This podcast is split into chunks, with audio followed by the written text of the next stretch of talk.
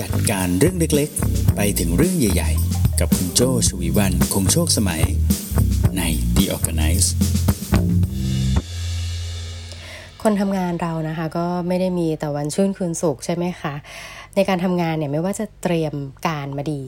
ขนาดไหนก็แล้วแต่นะคะ มันก็มีโอกาสที่จะเกิดเรื่องไม่คาดคิด แล้วก็เกิดปัญหาขึ้นได้เสมอๆเลยนะคะ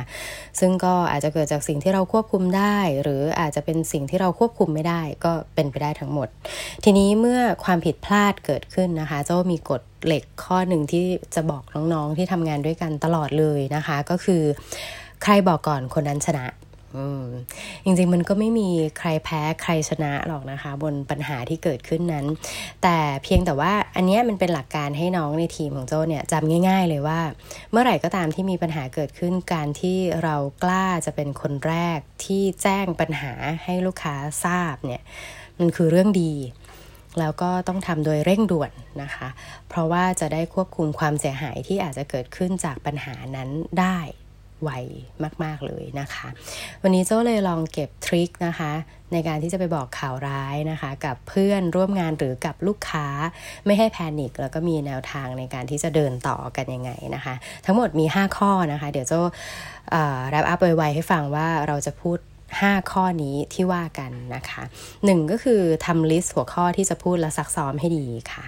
ข้อ 2 พูดให้ตรงประเด็นอย่าอ้อมค้อมนะคะ ข้อ 3 อย่าสอดไส้ข่าวร้ายในข่าวดี ข้อ 4 บอกแนวทางการแก้ปัญหาและรับฟังความเห็นของอีกฝ่ายนะคะ ข้อ 5 เมื่อปัญหาจบไปแล้วต้องสรุป learning point ที่ได้ และแนวทางป้องกันไม่ให้เกิดขึ้นอีกทุกครั้งนะคะอะ ข้อแรกนะคะทำ list หัวข้อที่จะพูดและซักซ้อมให้ดีนะคะ ข้อนี้ง่ายมากเลยนะคะ ง่าย มันไม่ง่ายแต่หมายถึงการเตรียม list ค่ะง่าย การเตรียม list ที่ว่าเนี่ยนะคะ คุณลองได้เลยนะคะ ไม่ว่าจะเป็น post it นะคะ หรือว่าจะเป็นโปรแกรมในคอมพิวเตอร์นะคะทำเป็นการ์ดเลยค่ะ การ์ดละเรื่องนะคะ เช่นอ่าวันนี้เว็บไซต์เข้าไม่ได้นะคะ ปัญหานี้เกิดมาจากหนึ่งโดเมนหมดอายุ2 hosting มีปัญหานะคะ3 Database ล่มนะคะอ่าก็ว่ากันไป ซึ่งจะทำให้เกิดผล จากการที่เว็บไซต์เข้าไม่ได้นี้ผลที่เกิดขึ้นก็คือทำให้ยอด registration หายไปตั้งแต่ช่วงเวลากี่โมงถึงกี่โมงก็ว่ากันไปนะคะทำไมต้องทำลิสต์ไว้ด้วย คือไม่ว่าคุณจะเป็นนักพูดหรือว่านักบรรยาย หรือว่าเคยแก้ปัญหาเป็นที่ปรึกษาอะไรก็แล้ว แต่สิ่งที่คุณจะไปบอกลูกค้าวันนี้มันไม่ใช่ความรู้แต่มันคือ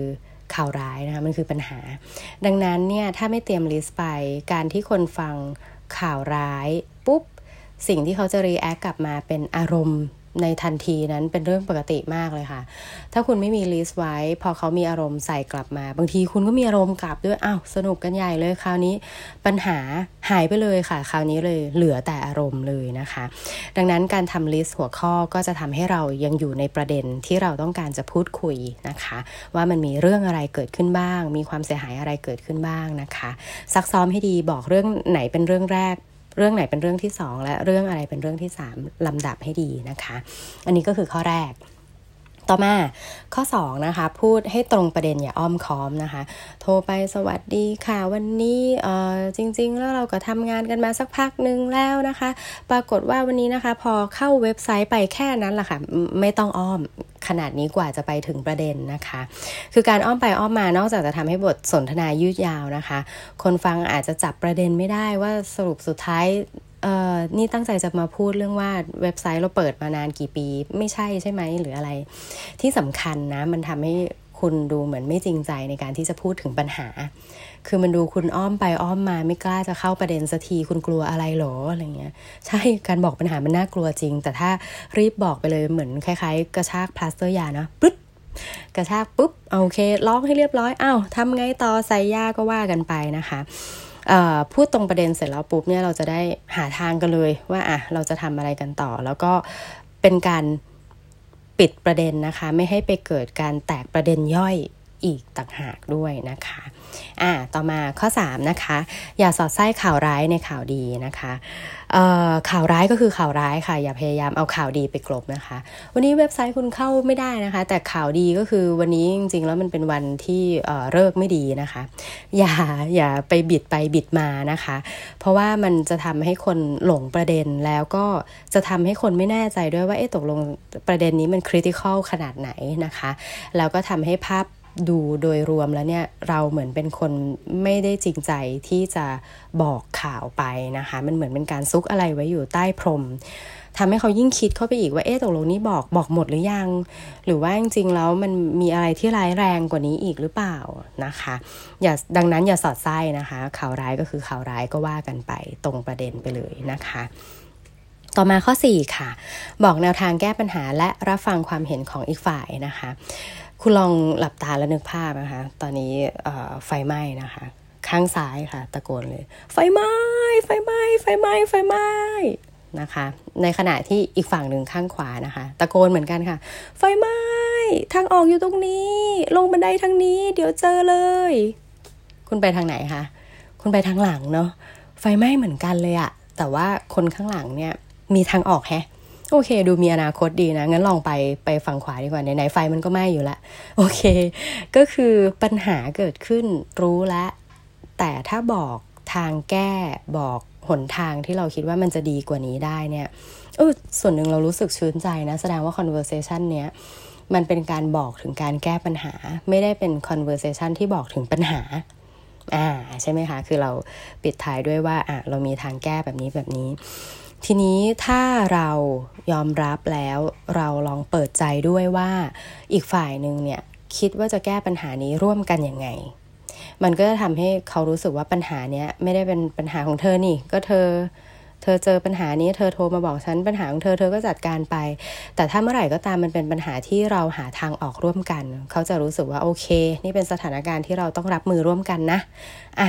งั้นว่ากันมา กำหนดเวลากำกับเข้าไปด้วยยิ่งดีนะคะ การแก้ปัญหานี้เราจะใช้เวลา 3 วันนะ เราจะใช้เวลา 3 ชั่วโมงนะ เริ่มตรงนี้จบตรงนี้เอาใครเกี่ยวข้องกันบ้างอะหาทางแก้ปัญหาร่วมกันเพิ่มเข้าไปอีกก็ยิ่งดีนะคะอ่าโอเค ข้อ 5 นะคะ เมื่อปัญหาผ่านไปนะคะ ต้องสรุป learning point ที่ได้นะคะ เราต้องไม่ทำให้เเหตุการณ์นี้เป็นแค่ situation ที่เกิดขึ้นแล้วก็จบลงไปนะคะ เราต้องพยายามทำให้มันคือ learning point นะคะ ว่า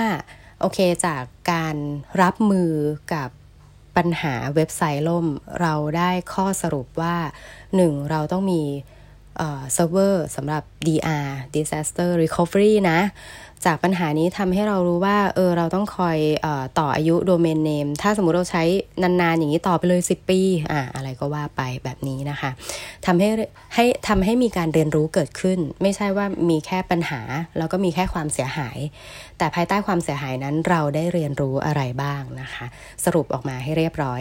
แล้วครั้งต่อไปสิ่งที่เราเรียนรู้จากสิ่งนี้ก็คือต้นทุนไม่ให้ปัญหาในครั้งต่อไปเกิดขึ้นอีกนะคะ